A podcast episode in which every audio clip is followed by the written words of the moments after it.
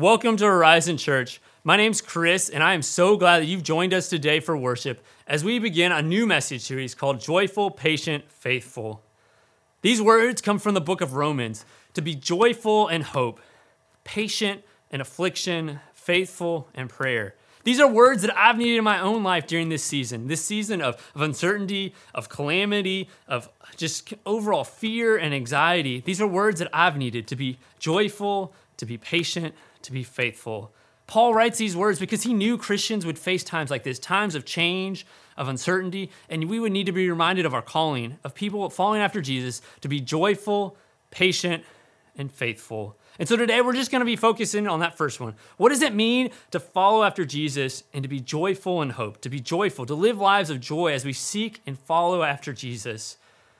This summer, I, I, I really I hit probably my breaking point one morning we've got three kids at home, and it was it's been a it's been a crazy summer, and I'm glad that, that schools are open now. And one morning in July, they were gathering for breakfast. I opened the fridge. There's not much left in there. It's it's Friday morning, and I'm just like, I don't know what to feed the kids for breakfast. Like literally, like here's a bowl of Skittles. Like put a little milk in there. Here's breakfast. You want to watch Frozen for the fourth time today? Go for it. Here's your iPad. You want to run around and, and play in the traffic out in front of our house? Like, go for it. Like, there was really like a point where I was just like, the kids seem to know what's best. That's going to make them happy. That'll make me happy. Go for it, right? And these things of eating Skittles for breakfast, playing in traffic, watching the iPad for the fourth hour today, we know that those things aren't ultimately going to make our kids happy, right? There's going to come a crash at a time where it's not going to be helpful. It's not going to be the healthiest decision. And I, I want to say that it's only only children that, that make these kind of decisions in their life, right? But it's not. It's not. Adults, we're, we're just as bad, probably even worse, right? About making these kind of decisions, about what's really going to make us happy, what's really going to make us filled with the kind of joy that we need in our life. We really, we seriously don't have a clue about that, seri- that right kind of joy in our life, right? Because here's the thing we, we still find ourselves each and every day still broken, still hurting, still searching for what will make us filled with joy. We live lives that are, that are absent from this kind of joy. Joy is absent from our lives.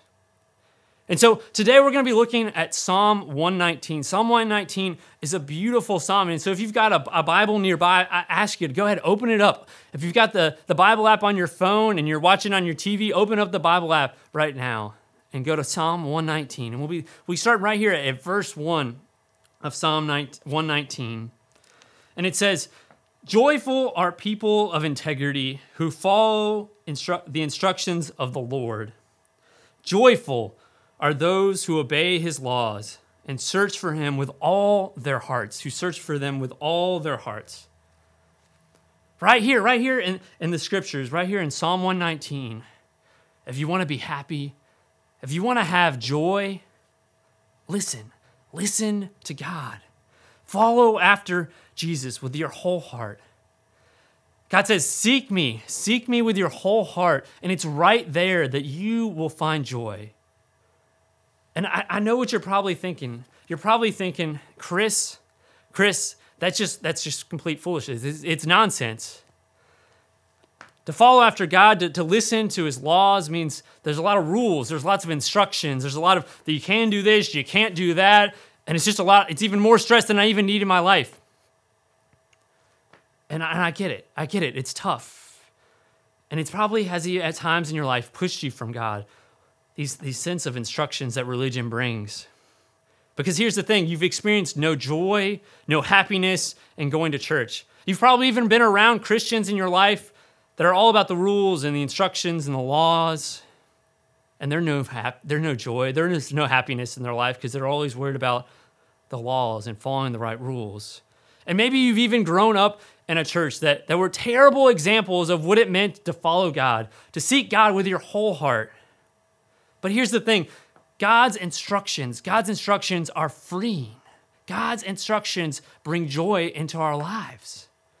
Because when we keep reading in Psalm 119, we keep reading Psalm 119 down to verse 45, it tells us, I will walk around in wide open spaces. I will walk around in wide open spaces because I have pursued your precepts. I have followed your law, and I, it has led me into wide open spaces. Wide open spaces, right? And now the only thing you're thinking about is singing wide open spaces. And you're thinking about the Dixie Chicks, now known only as the Chicks. And that's going to be in, that song is going to be in your head the rest of the day, right? You can thank me later. All right, wide open spaces. God leads us into wide open spaces. Those are not spaces that confine us, to keep us down, to follow rules. Wide open spaces is where we find freedom. We find freedom in following God, and that's why we can have joy when we follow God's laws. This is not simply about rules, this is about seeking God and loving Jesus. Because when we find God in those wide open spaces, we can know God intimately. It's there in those wide open spaces that we can have a relationship with God. We can talk to God. We can begin to understand God. And it's there in those wide open spaces that we have the kind of freedom and joy that God wants to have with us. God wants to be in relationship with us. God doesn't want to just be an overbearing rules. This is not about overbearing rules. This is about a relationship that frees us to those wide open spaces. Who needs some wide open spaces in their life right now? Because I know I do. Because we have been confined and we need some, some wide open spaces, some freedom to experience the joy that God has for us in this, in this time. So, the, the second thing that God then invites us to, when we, we have the kind of heart that is wants to be filled with joy, if we go down to the verse 112, go down to verse 112 with me and read this. Verse 112 says, I incline my heart to perform your statutes. I incline my heart to perform your statutes forever to the end. I remember back when I was a child, we'd go over to my grandparents' house and they had these two lazy boys, right? And they were they were awesome. One was like a fake pleather, one was corduroy. They had kind of his and her um, lazy boys recliners on each side of the, the living room. And I loved it when I was a little kid of going and sitting in the recliners and putting my, my feet up. You'd hit the, the lever, it would kick out the, and I would just lay back and watch TV. And it was the coolest thing ever. We didn't have one at my house. See, here's the thing the opposite of reclining is to incline. And that's what God's calling us to. God's not calling us to hit the lever and go backwards and fall away and hide out. God's calling us to incline our hearts to Him, incline our hearts. And this is not just something that we do once in a while for an hour on Sunday, or we do maybe for a week at a time. This is something that God calls us to do each and every day. Did you hear that? To the end, forever, to the end. God wants us to make this a habit in our life, something that we're going to do each and every day, to incline our hearts to God, to lift Him up, to look up and ask God, You are my source of joy. Where would I be without you today?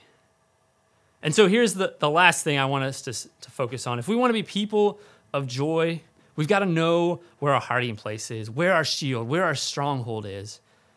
Because here, see in Psalm 119, in verse 114, it says, You are my hiding place and my shield. I hope in your word. To be people full of joy, to have the kind of joy that is filled with hope.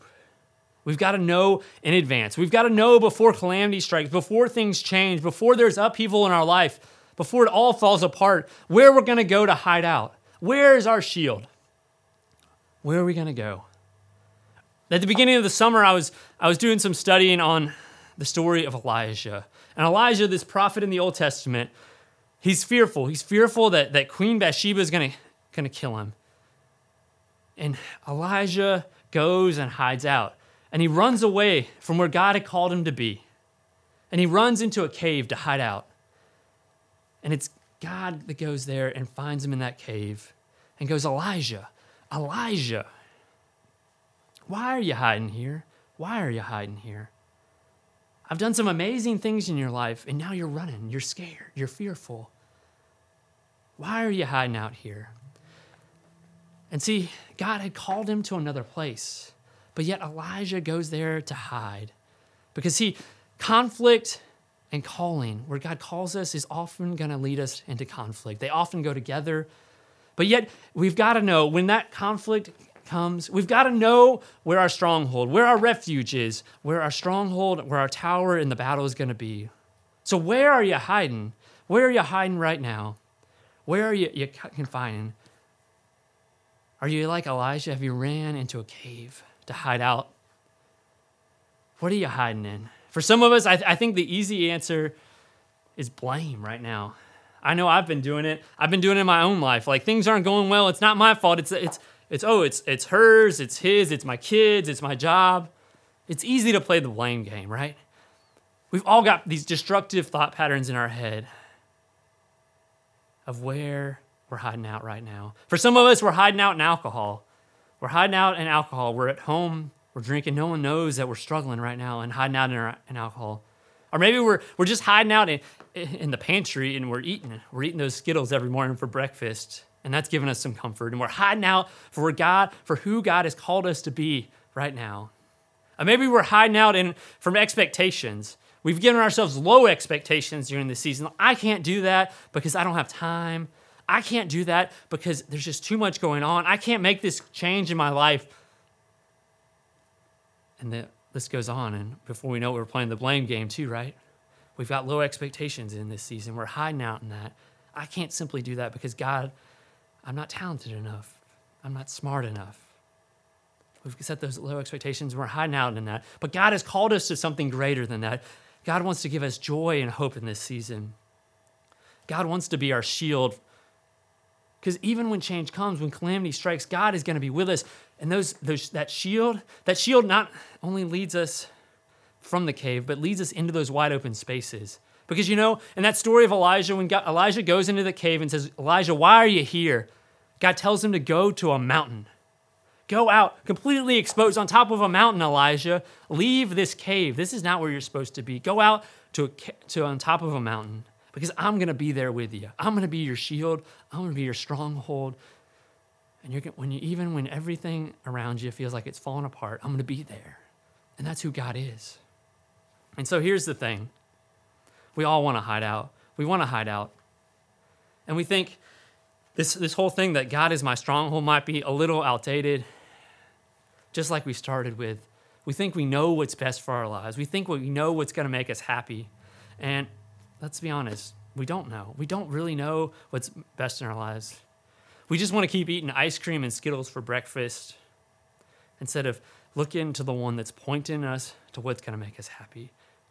And God, God comes to us as a parent. God comes to us as a loving parent and approaches us, not with condemnation, not with, with fear, but God says, I want you to be happy, to listen to me, to trust me, to follow after me with your whole heart.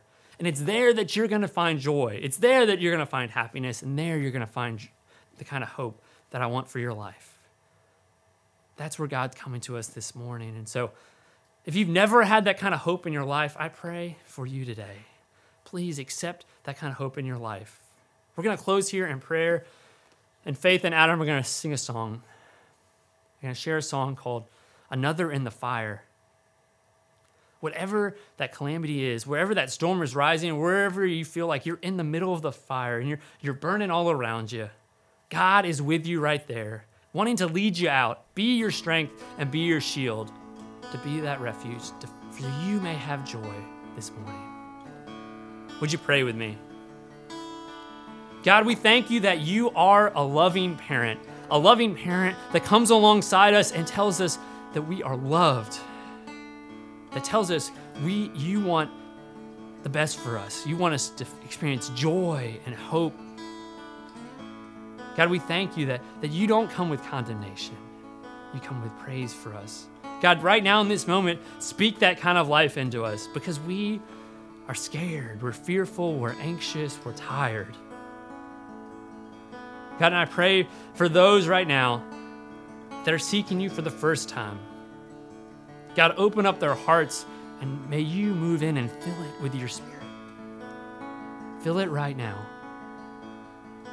God, I pray for those that are going to be baptized this week that they will continue to be faithful in their call of discipleship, that the joy that they experience this week will overflow, will flow out of those waters into the world to shine light and ignite the kind of change that you want for us.